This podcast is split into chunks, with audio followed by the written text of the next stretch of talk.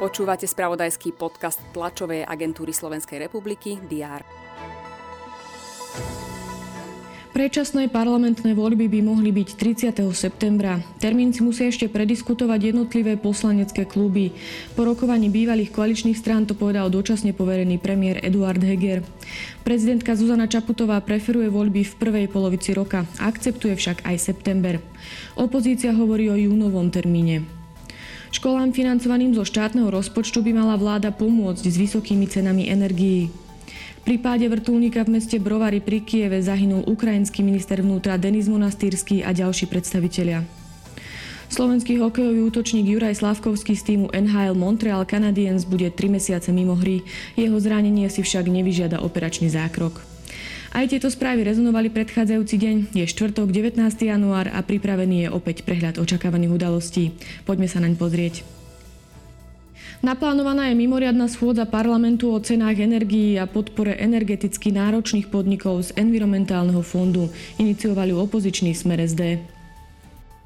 Minister spravodlivosti William Karas by mal počas dňa predstaviť návrhy riešení životných situácií navzájom blízkych ľudí, vrátane nezosobášených párov. Očakáva sa aj briefing predstaviteľov rezortu vnútra a Slovenskej technickej univerzity.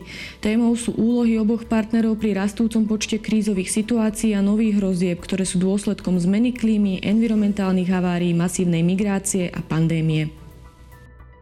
Tlačovú konferenciu avizovala aj mimoparlamentná aliancia. Po stretnutí so zástupcami Trnavského samozprávneho kraja chce hovoriť o kategorizácii nemocníc a jej dôsledkoch na kvalitu zdravotnej starostlivosti či o postavení Galánskej nemocnice.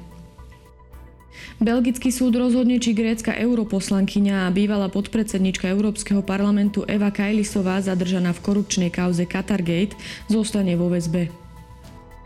Francúzske odbory organizujú štrajk proti plánom vlády na postupné zvyšovanie dôchodkového veku na 64 rokov. Poslanci nemeckého spolkového snemu budú hlasovať o uznesení, v ktorom uznajú vraždenie príslušníkov menšiny jezídov v Iraku páchané v roku 2014 militantmi extremistickej organizácie Islamský štát za genocídu. Počas dňa bude prevažne zamračené, na mnohých miestach treba rátať so snežením.